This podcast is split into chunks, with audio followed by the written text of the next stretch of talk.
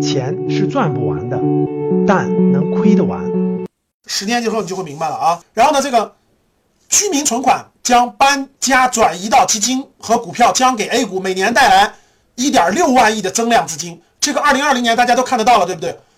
普通人是不敢碰股票的，风险太高，怎么办？买基金。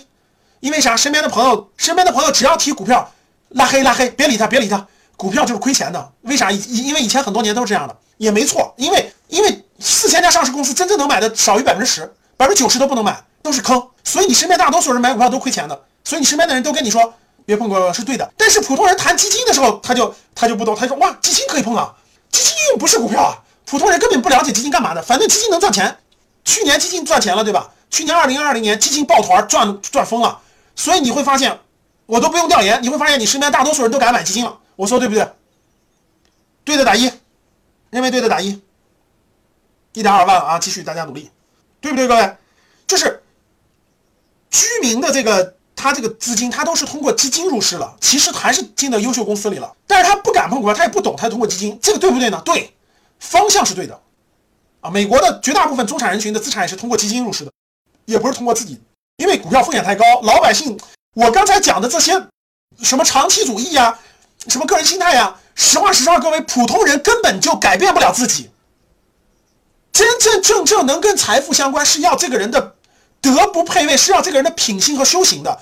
而普通人，他享受，他不会修行的。普通人根本不可能修行，死了这条心吧。也只有百分之十的人会修行自己，修心。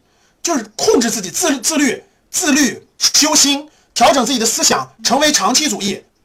只有百分之十的人会这样，百分之九十的人根本把握不住自己，根本把控不自己不住自己的思想、自己的心态。所以你们也不要去碰什么股票。绝大部分人通过基金入市是合理的，是合理的啊，是合理的。不是人家公司有错，也不是股票有错，是普通人根本就没有没有思想，管控不了自己的心态，没有自律，没有长期主义。所以，财富不会找你的，能听懂了吗？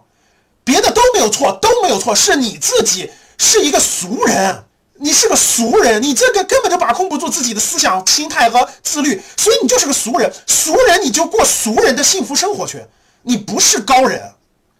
实话实说，你不是高人，所以你你你真的碰股票会亏钱。所以普通人你就是个俗人，你就通过基金，但基金你也得学习认真以后你才可以。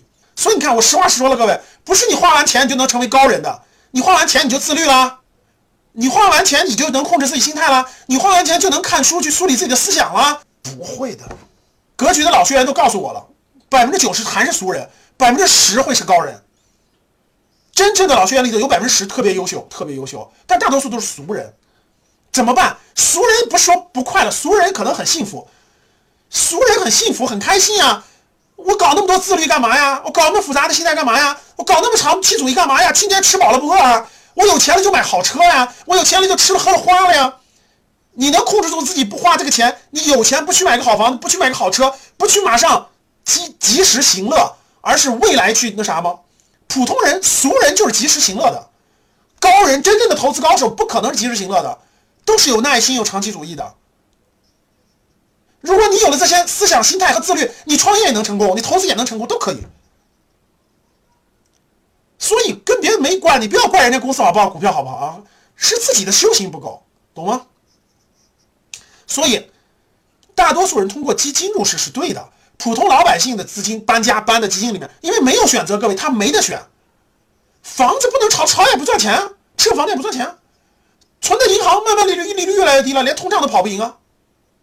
怎么办？身边身边十个人有九个人告诉你只有基金赚钱，你说普通老百姓怎么想？他一定是把资产转到基金里，不用问，胆儿大的就当韭菜进股市没问题。只有很少的人来格局学习的这个高人的比率会高一些，因为他愿意花钱认真学习啊。俗人连学习都不学，俗人你看格局学院，你们发现没发现？你跟周围的人聊完了以后，周围的人说哎懒得学，你就告诉我应该买啥吧。你发现没发现？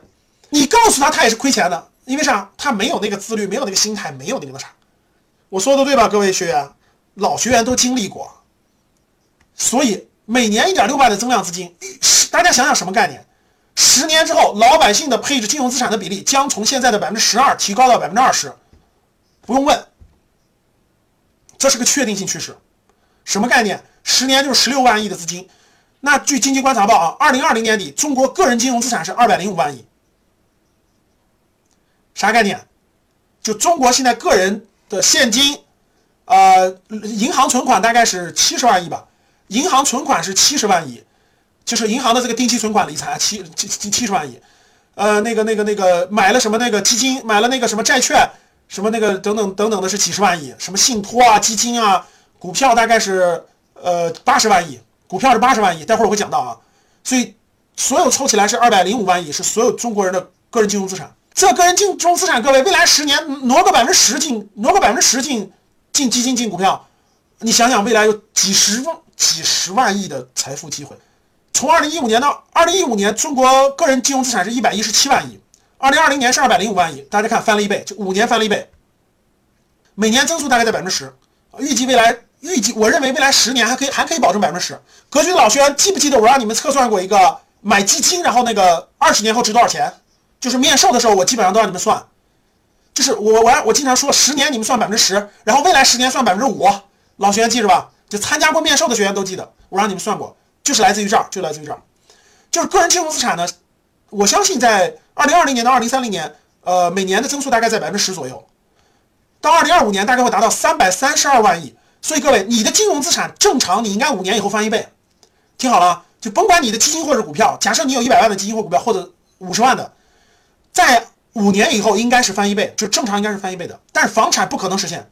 房产不可能实现，你算算去了，深圳的房子二十万一平，五年以后变成四十万一平，你开什么国际玩笑？那那所有的资金都不用干了，全炒房去了。所以五年内金融资产能每年增长百分之十翻一倍，房产不会了。各位，这是第一点，非常重要啊，信息量很大啊。关于房产，关于固收类，关于这个资金的流动方向，给大家讲了。